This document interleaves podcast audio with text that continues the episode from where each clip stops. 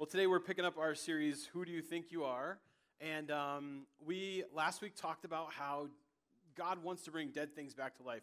That it's the starting point of talking about your identity is making sure that you are alive in Christ.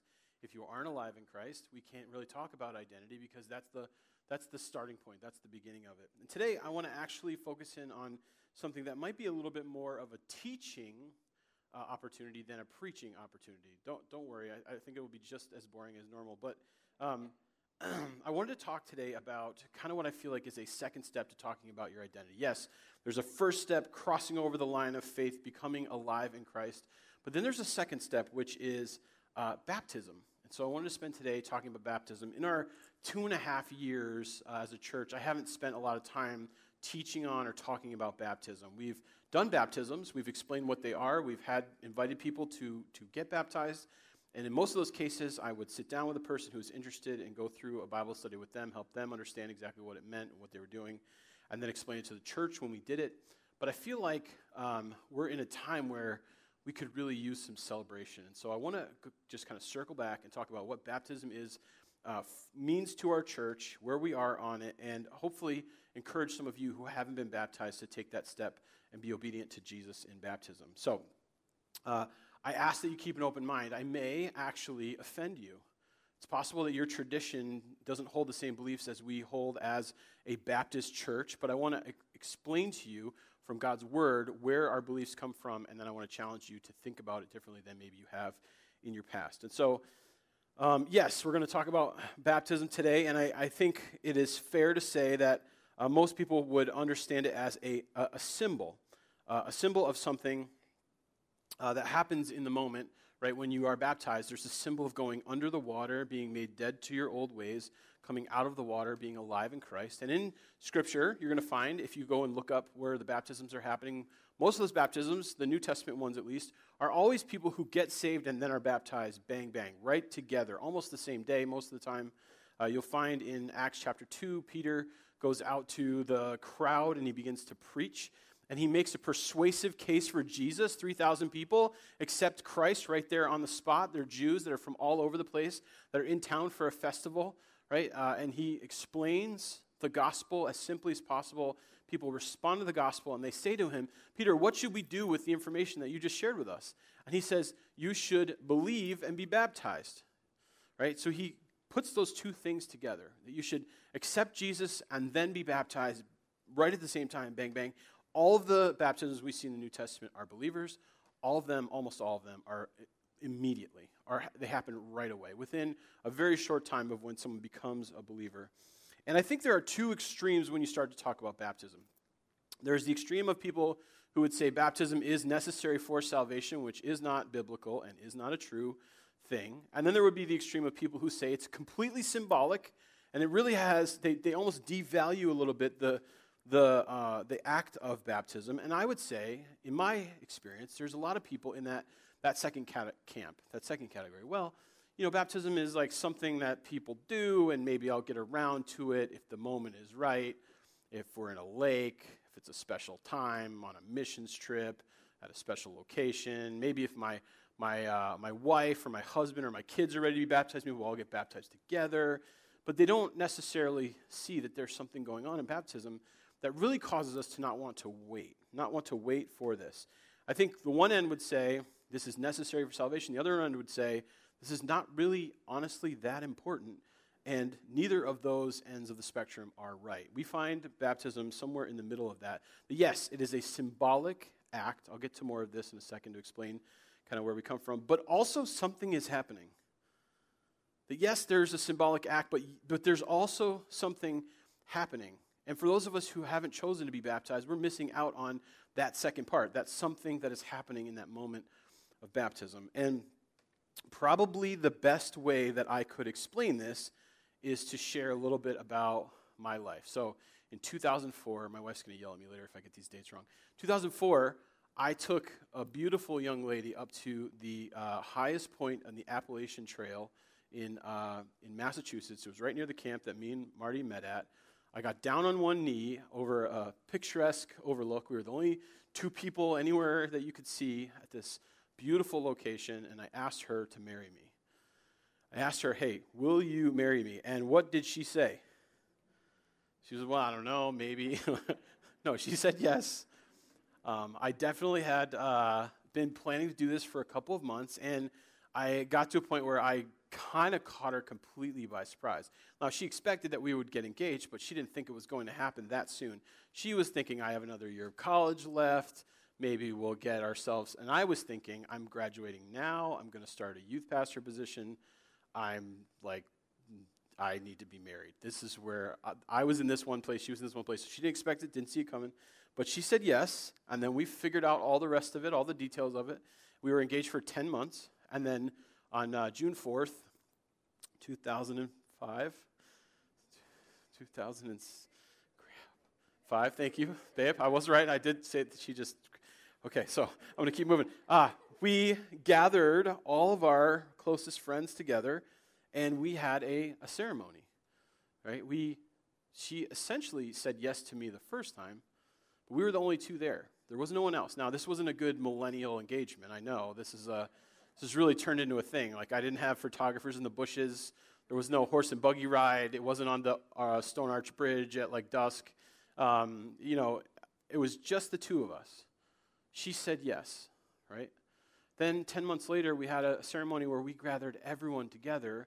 And again, what did she do? She said yes, right? We said yes to each other in front of our friends. Now, that second ceremony was very symbolic, right? The ring is symbolic, the white is symbolic. Like, uh, the, if you got unity candles or sand, or I did one where they had, uh, they, they, tied knots together. I did a, a, wedding where they tied knots together and they had to learn nautical knots that had, had to preach about the meaning of the knot they chose. It was, listen, millennials get creative, okay? But the marriage ceremony was the symbol of what was really happening in the engagement, it was just the two of us saying yes to each other. In the marriage, we were publicly together, yes, yes through symbols, but celebrating what had really happened, what was going to, to be happening. So if the engagement is the moment, uh, the beginning of something,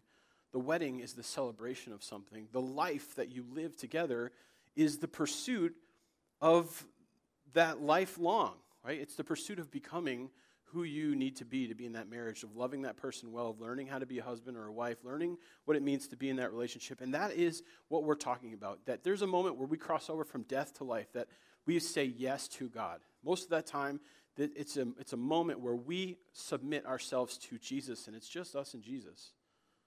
Right? There's a, there's, it's a private moment most of the time. Romans 10 says, If you believe in your heart that Christ was raised from the dead for your sins, and you speak that with your mouth, and you are saved. Most of the time, we become saved by praying to uh, God ourselves, by speaking that reality, that's inward, inward reality, out loud, and we become saved. But our baptism is much more like the marriage ceremony. But yes, it's symbolic, right? There's tons of symbols in it. But something is really happening. That there's something there happening that sort of seals, sort of locks in, right? Brings everybody, your whole community around you. And when people say to me, hey, when was the moment she said yes to you? I don't say it was on Mount Greylock in August of 2004. I say it was on June 4th of 2005. The pictures that are hanging on the walls in my house are not of our engagement because I didn't have a photographer there. Like, I know that's the thing now. We don't have pictures of the engagement on the wall. We have pictures of the marriage ceremony on the wall. Our friends, when they talk about us being married, they don't talk about our engagement with us, they, they remember the wedding they were at. And a baptism is much like that. If you haven't been baptized, you're missing the ceremony. Now, I know there's a lot of uh, people in our world today. In fact, I would say our culture in general doesn't value commitment very much. I've counseled people who have been together for you know, a decade, in their minds, married, but didn't want to have a ceremony. And I don't think any of us would look at that and say, that's a great situation to be in. Maybe our culture values things that way, but that's not God's values. That's not His way. I think a lot of us as Christians, we find ourselves in a situation where it's like, yes, I accepted Jesus, but I never submitted to baptism. I was never obedient to God when He called me to be baptized. I never celebrated it with a community. I never did the ceremony, the symbol that went along with my receiving Jesus. And now, I, you know, it just feels like I'm a common law with God. Like I just sort of fell into this relationship with God, and I'm just going to keep doing it, and it's right and it's fine. The, the word calls us to something more and says baptism is like a marriage ceremony. Yes, it's symbolic, but something is also happening. I want to go with you uh, to Matthew chapter 28, verse 19 and 20. We call this passage here the Great Commission the great co mission. That's not what it means, but I always like to call it that. Um, where Jesus, as he's about to ascend into heaven, leaves his uh, disciples with one final call. If you were going to gonna uh, distill down the mission of a Christian into one thing, here it is. This is it. Okay, this is Jesus' most succinct missional statement that you can find in Scripture, the Great Commission, right? And this is what he says. Therefore, he's about to float into heaven right? Therefore, go and make disciples of all nations, baptizing them in the name of the Father, of the Son, of the Holy Spirit, and teaching them to obey everything I have commanded you. And surely I am with you always. Even to the end of the age, he says, our goal is to disciple people. We're, as a church, trying to create disciples of Jesus. That word literally. Uh, translates, the best way that we can sort of translate it to our English is apprentice. We're trying to apprentice with Jesus. We're trying to stay on Jesus' heels. We're trying to stay in step with Jesus all the time. That's really what we're trying to do. We're trying to create people who do that, who recreate people who do that. That's the goal of what a church is supposed to be about, what we're called to, is to create disciples. How do we do that? First, we baptize them. Second, we teach. So, one, we call people to accept Jesus and become a disciple and apprentice of Christ. Then we baptize the person. Then we call them to submit themselves to the teaching of Jesus. Now, it has to be in this order because we don't submit ourselves very well to the teachings of Jesus unless we ourselves have been transformed by the Holy Spirit. Unless we have received Christ, we have sealed that in baptism with our community, we have celebrated it. And then to be to be uh, obedient to Jesus becomes an opportunity for us as we are sanctified, as we become more like Christ in our everyday walk. And he says we should not just baptize them, we baptize them into the name of the Father and the Son and the Holy Spirit. Galatians says, you, you, we just read through the Galatians, and it said we would baptize you into the community of believers. Here it says we should baptize you into the Father, Son, and the Holy Spirit. Paul often says, um, you know, that you should be in Christ. And this phrase, this wording, really points to the idea that we are supposed to be united with Jesus. Okay? We see this all throughout Scripture. We should baptize you into a unity with, with God. Now, you go back to the marriage ceremony. What is, what is actually happening there? Two are becoming one, as Genesis says. Two people are coming together and they are becoming one flesh.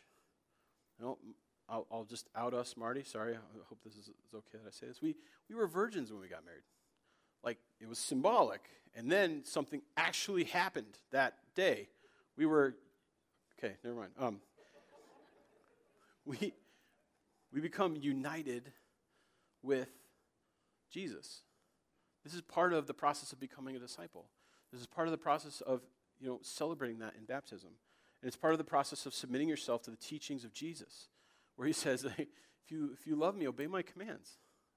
Right? This is the order that it goes in. And Jesus gives us this perfect little picture. And he uses this word baptize, which is a word that in their language, it, it literally translates to baptizo, which is, you know, maybe not, but it means to submerge, to dip under. It, it's a word that means like to go into the grave, to go under the water, to be fully submerged into baptism. And the, the, the picture that they would use this word for was actually uh, in dyeing cloth. Okay, so you take like a white garment. Back then, it was a very expensive process to get anything that wasn't like a regular natural color. If you wanted to dye something, it was like one of the most expensive things that you could do in that day. If you wore colored clothing that was dyed, it was something that showed your status in that, uh, in that world, in that first century. So they would take a white garment or a light tan garment and they would submerge it into the waters and it would come out the other side being purple or red or green. Well, purple was the main color, the most expensive color.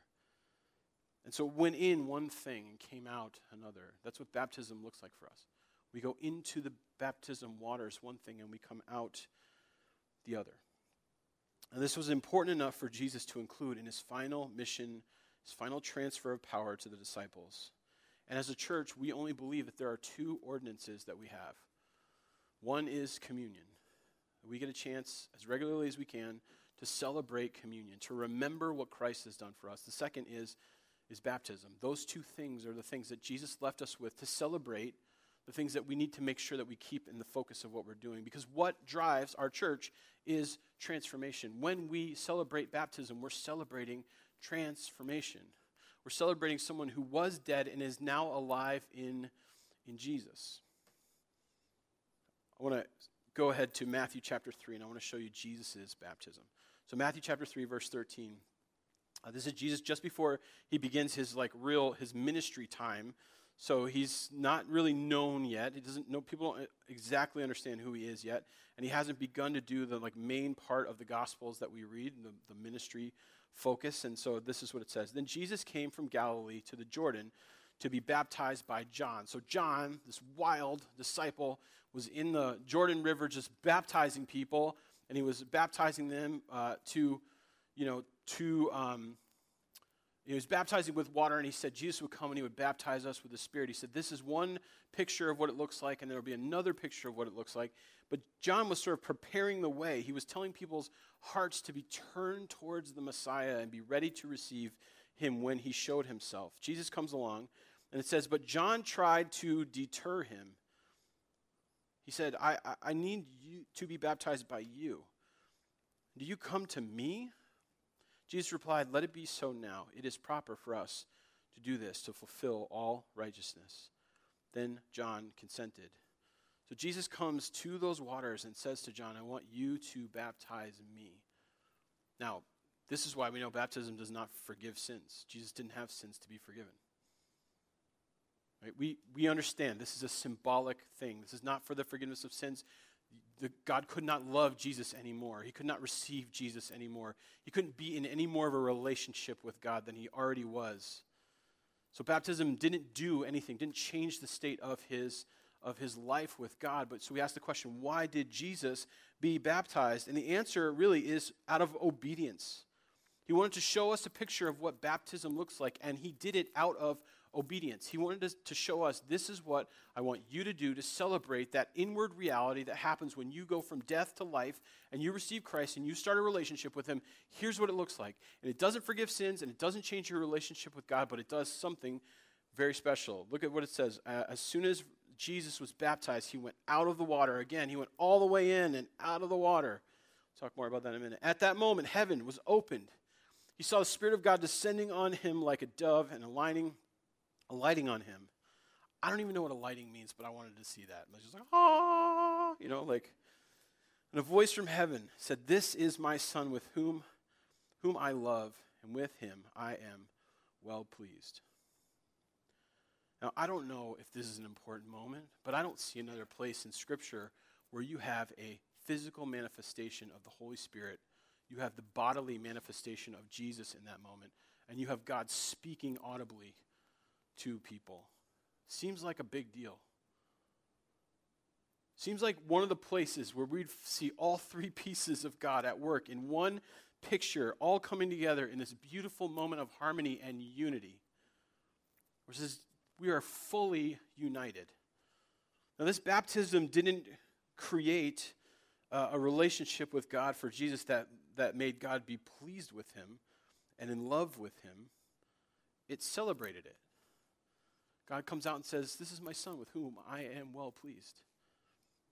I mean, th- this is something that God does through baptism for us. It's like we, yes, we go into a relationship with Jesus and we start having this personal relationship with Christ. When we are baptized, it's a moment for us to affirm who we are in Christ. We are a son or daughter who is loved by God, and that moment of baptism is affirming, is celebrating that relationship that has begun with, with God. I want to skip ahead to Romans chapter 3. This is what Paul has to say about it. He says, What shall we say then? Shall we go on sinning so that grace may increase? By no means. He, he says, Look, uh, should we sin a whole lot so we feel extra grace in our lives? That's rhetorical question. The answer is no. You should not do that. That's that's that's not smart, okay? He says by no means. We are those who have died to sin. How can we live in it any longer? And I want you to look at the tense, right? Because you'll find if you go look, there's a passage in Colossians, a passage in Galatians, uh, passion, passion passage in Romans that we're looking at right here, and a couple of other passages where Paul talks about baptism. And he talks about it in the past tense in every single place. Go look it up. What does he say? We have died to sin. We are those who have died to sin. How can we live in it any longer? And when he says we are baptized, he says he means it like we were baptized. We were past tense baptized. For Paul, when he talks about baptism, he is assuming that every believer that he talks to about baptism has already experienced it. There's never a moment where Paul is talking to a believer who's talking about what will come through baptism because those things went together in the New Testament. Now, we, we get this idea that we should wait for the perfect moment, or we should wait until this Christianity thing takes, or we should wait until we you know, get out of sin in this one area or solve this one thing, and the Bible leaves no room for that at all. That the, the request of God, the, the standard of what the church was living up to, is to believe and be baptized. So Paul never talks about it in the present tense or in the future tense, always in the past tense. He says, Don't you know that all of us who were baptized, again, there's that past tense, into Christ, were baptized into his death? He says, We took on the same uh, situation as Jesus. We were baptized into his death. We put to death our old selves. Look what he says. We were therefore buried with him through baptism into death, in order that, just as Christ was raised from the dead through the glory of the Father, we too may live a new life. For if we have been united with him in a death like his, we will certainly also be united with him in a resurrection like his. And Paul connects this idea of resurrection to this picture of dying the same death as Jesus. Now, thank God we don't have to go to a cross and die the literal same death as Jesus. That in baptism, we put ourselves into the water and we celebrate the fact that we are going into a grave. You know what dies in that grave? All the things that are from your past that would hold you back. All the sin that you struggled with all the you know the uncertainties that you've dealt with in your relationship with god all of the things that hold you back the things that you define yourself with that are in the past your old self is being put to death in the waters of baptism. As we put those things to death then we come out of it resurrected a new life. Like he, he goes on he says he says this for we know that our old self was crucified with him so that the body ruled by sin might be done away with, and that we should no longer be slaves to sin. You know, that old self that it's talking about there uh, is the word anthropos. And that word is one of the words we get for anthropology, which now is just a store where you buy like tchotchkes that are way too expensive. Thanks, I worked on that joke. Thanks for laughing at it. Anthropos. It's putting to death your old th- ways. It's putting in the grave the things that you want to walk away from, the sin that you want to have freedom in, the places where you want to see change in your life. That's why Paul in 2 Corinthians says, You are one with Christ. Everything of him is now true. He says, Therefore, if anyone is in Christ, they are a new creation. The old has gone, the new is here. And when Paul talks about this, he doesn't, he doesn't say, let's talk about identity for a second. He doesn't say, you should do all of these things, that to, I want you to be obedient. And I don't want you to think of baptism as a chance to be obedient. I know a lot of people would say you, you should be obedient to baptism because if you haven't been baptized, you're not following Jesus' ways and you need to be obedient. But we don't, we don't talk about life that way. Right? The, the thing that Jesus does for us and the thing that Paul talks about here is like he, we use language that uh, helps people make those changes without having it to you know, having them feel like they're following a set of rules or having to live up to a certain set of standards. We talk about uh, people's identities as though they were. And when you go into the waters of baptism, you come out a new way. You are associated, unified, united with Jesus. All the things that are true about Jesus are now true about you. And so when we come out of that, it's like we don't necessarily understand how to live that way yet, but we're called that thing. The day I got married, I was I went from that morning just being a, a schmo to that evening being a husband. Okay? Did I know anything about being a husband? No, nothing. Ask my wife, she'll tell you all about it. I knew nothing about being a husband. We did premarital, that was great. I knew nothing about being a husband. But was I a husband? Yeah, the thing is, when you come out of the waters, you are powerful because the Holy Spirit is in you. You are free from sin. Even though you may still sin, you are not a sinner anymore. Like, you, you are loved. You know, the, the Bible uses words like saints, holy ones, priests. Bible calls you a son or a daughter of God. The Bible says that you're set apart, that you are sanctified ones, that you are blameless, that you've been adopted, that you are royalty, that you are loved, that you're free. And what do we say? We say, uh, I'm just a sinner who is saved by grace. I, I, get where we're coming from when we say that, but the Bible doesn't ever refer to somebody who's in Christ as someone who's a sinner. Just, I want you to step back and listen to that phrase again. It never refers to someone who's in Christ as a sinner. When we talk about sinners in Scripture, we're talking about people who are out of step with God, who are enemies of God, who are sinning who are selfish, who have not found their way into relationship with Jesus. But when you become in a relationship with Jesus, when you're unified with Christ, when you celebrate that through baptism, you come out new. And that new person, that new person is a priest, is a saint, is in Christ, is a son or daughter, is set apart, is a sanctified one, is blameless, is adopted, is royal, is loved, is free. Stop calling yourself a sinner and say, I'm a new creation. Do you sin? Sure. But does that make you a sinner? No. And if you're a parent, you understand this. When your kid, you know, uh, lies to you, do you say you're a liar? No, you say what you just did. It, it is not consistent with who you are. You say, I expect more from you because you aren't a liar. And when you do that, it's out of, out of step with your character. This is what is happening when we are saved and when we celebrate this through baptism, we're celebrating this idea that we have been made new and we can put away the old self. We can put away the sin, the things that entangled us, the things that we thought about ourselves, the things that we called ourselves. All of those things go away, and now we step into who we are in Christ, and we are unified with Him, and we can celebrate that by understanding that our identity is now completely changed.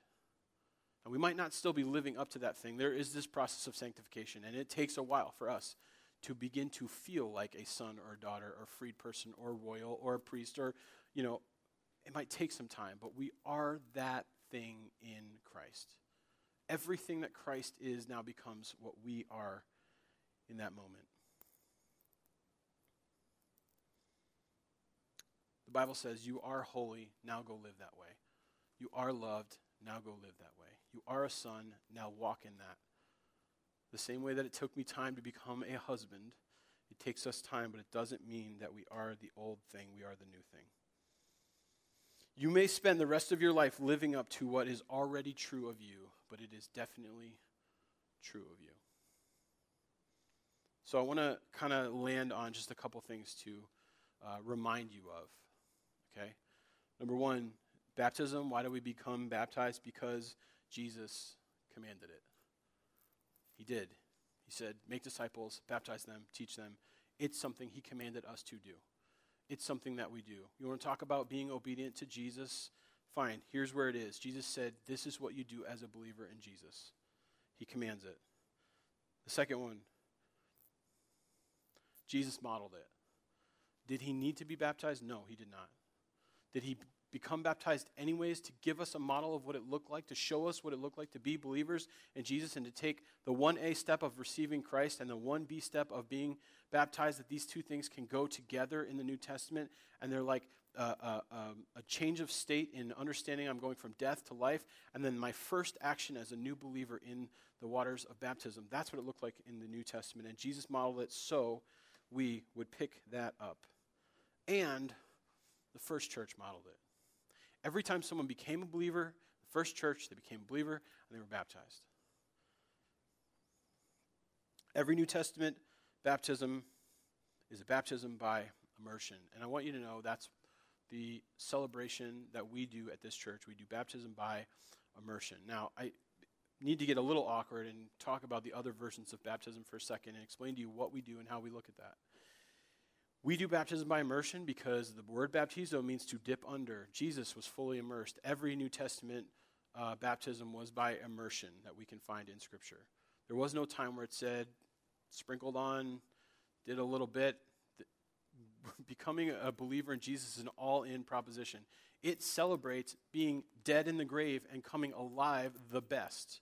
That's why we do it the way that we do it. Are we putting together what Scripture has to say? We're following the model of what Jesus did. We're following the model of what the church, first church did. This is why it's important for us to do it this way. And you might come from a uh, background or a different uh, stream of Christianity where things were different and done differently. That's okay. I'm not actually saying in many cases that what you did was invalid or wrong, but I'm inviting you into a believer's baptism. And I want to get pretty specific for a second. And I want to talk to you about if you were infant baptized and then were confirmed, as are many people, m- maybe most people in Minnesota find themselves in that situation. And we don't practice that form of baptism. But what I will say about that is there's something beautiful about it. There's nothing wrong with doing it. I'm not telling you you're wrong and I'm not telling you you're bad. I'm telling you there might be another step to be baptized fully as a believer. And when you're baptized as an infant, it's not a choice that you make, it's a choice someone else makes for you. And I understand the confirmation process can be a moment where you invite your friends together and you have a celebration and you stand up in front of everyone and you say, I am saved. But what I'm saying is, there really isn't anywhere in Scripture where any of that is there. What there is in Scripture is a chance to be baptized, fully immersed in front of a community and celebrate together your story, what Jesus is doing in you. And I would invite you to do that.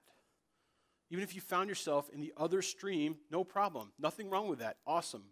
Cool. Baptism, the way that we practice it, is by immersion for believers only. We don't baptize our children, we dedicate our children.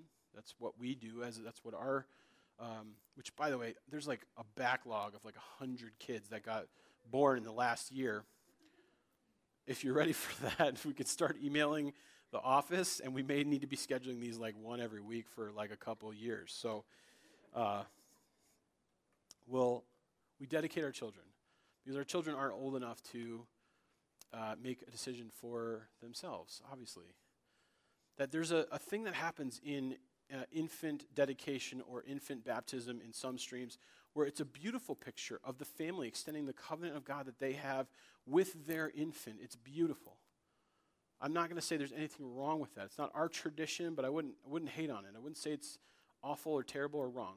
I would just say it's one tradition and another. But there's a moment as a believer where you have a will that you submit to God. And to celebrate that through baptism can be something you do on top of whatever your stream of celebration was in your church. And in Galatians, when it says that you can be baptized into a community of believers, oftentimes when someone is obedient to baptism as an adult, even though they were baptized as an infant, they're being obedient and being baptized into the community of believers, sharing their story, sharing their faith with people who didn't know, weren't part of that, didn't understand what was going on in their life before, and encouraging the rest of the believers through their choice to be baptized. Okay, that's where we are as a church. That's where we stand on this. My invite to you, if you're from that situation, is great. Celebrate what happened in your life, but now let's get you baptized by fully submersing you as a believer in Jesus as an adult and to share that story with the rest of the congregation. So, why don't people choose baptism? Well, a lot of times people don't want the spotlight. They don't want to be put up in front of everyone. They don't want to share any part of their life. And I would say Christian community is going to continually put you in that sort of place. We really don't have an opportunity for you to be a complete introvert and to come in and to hide yourself and to stay out of community and not share yourself with other people.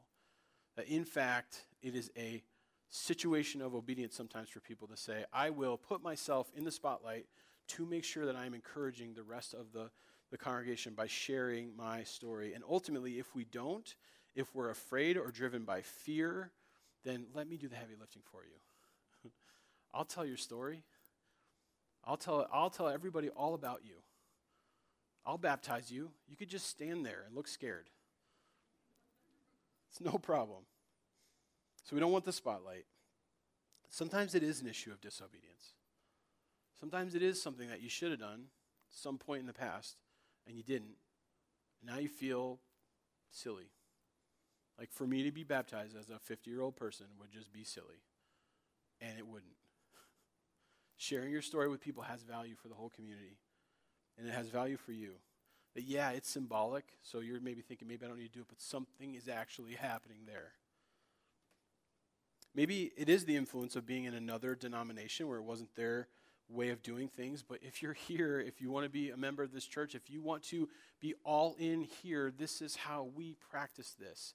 And so sometimes it is a, a, an issue of you saying, I'm going to be obedient to be baptized into this community and share my story with these people. And so it's something you do as an adult, even though you might have been baptized as a child and confirmed. That's okay. Sometimes we're waiting for someone else in our own family before we want to be baptized. We say, like, I'll get baptized with my husband or my wife or my kids, and we want to do it all together. And it's this, it's not corporate. You can't do it together. It's an individual being baptized. Now, could I baptize two people from the same family at the same time? Yeah. Often families change together. They might both be celebrating the same thing at the same time, but each person who steps into the waters of baptism is an individual. And lastly, you might be waiting for a significant moment, a certain lake on a certain mission trip. I had one student who said, I only want to be baptized in Bulgaria. I was like, I don't why? But it was a pretty good story. Her parents were Bulgarian missionaries, and she wanted to do it there where she grew up in a certain lake at a certain time. So she was putting it off to that point. It's just not biblical. It's just not a biblical concept to say, I want to wait for something. Are you a believer? You should be baptized. That's what the scripture shows us. And so, waiting for a significant moment or a person to, another person to come around or you know, letting an influence of another denomination hold you back from fully being part of the community or uh, being disobedient or not wanting to have the spotlight put on you are all reasons that people might choose not to be baptized, but the word calls us to do this as believers. It says, yeah, there was a moment where you made a decision to follow Jesus where it was just you, but then you were supposed to grab the community, bring them around you, share your story, and everyone celebrate together. That there is a community element to this that I don't think a lot of people think about. Now, I don't know about you, but I could use some stuff to celebrate right now. this last year's been garbage. Yeah, we all dealt with COVID. We all stayed in our houses. We all lost connection with each other. We all went through crazy things at work and crazy things at school, and we all dealt with this, that, and the other thing. And on top of that, I'll tell you my own personal story. I was basically unhealthy the whole year, struggling with surgeries and being in and out of the hospital. And man, would I love to celebrate with some people who have had transformation in their lives. So here we are. I'm asking you, if you haven't been baptized, to be baptized. There is no reason not to. There is no good excuse not to. Let's celebrate together. Let's have a ceremony. Now, we are looking at dates for baptism in the next couple of months, and so here's what I would love for you to do. If you have not been baptized, please reach out to me. Let me talk to you. Let me hear your story. Let me get you prepared, ready to go, and we will celebrate in the next couple of months the baptisms of people whose lives have been transformed by Jesus together as a community. It's necessary, it's important. It's what Jesus modeled for us, what the church modeled for us, what God calls us to. To be baptized. How? By immersion for believers to encourage the church. When? Now. Same day. Honestly, if I had a baptismal in front of me right now, I'd baptize somebody here. You know, I know I said don't don't wait, and then I just told you it's going to be a couple weeks. I did think that through, but it seems ridiculous now. So please, this is what it looks like in our church. And I wanted to explain this because I don't want people to get too far down the road with us and then we start talking about membership and then we start talking about being fully in on i mean those are some of the things we're working on in the background right now and i want you to know membership leadership in this church baptism is going to be one of those things that's not going to be negotiable. We are a baptist church. At the end of the day this is what we believe in. It comes out of scripture. It was jesus' model. It was the church's model. So this is what we would request and ask of every person who becomes a member and every person who is in a significant leadership role within this church so that's why i want to talk about it now I want to make sure it's out there, clear to everyone. Now, so would you guys just would you would you bow your heads with me? and Let's pray together. And God, I pray that you would just even now encourage those who haven't been baptized to say yes again to you. That yeah, they said yes to you the first time, but now to say yes to you in that symbolic ceremony of baptism. Thank you that you gave us this to celebrate. I'm overwhelmed every time I get to celebrate communion. God, would you give us more and more baptisms as we celebrate transformation in this church? I pray that people would find you for the first time. They would celebrate it through baptism, that they would continue to pursue you for their lifetime as they become disciples, apprentices of you. Help us to be obedient to your word. Help us to celebrate these things together. In Jesus' name, Amen.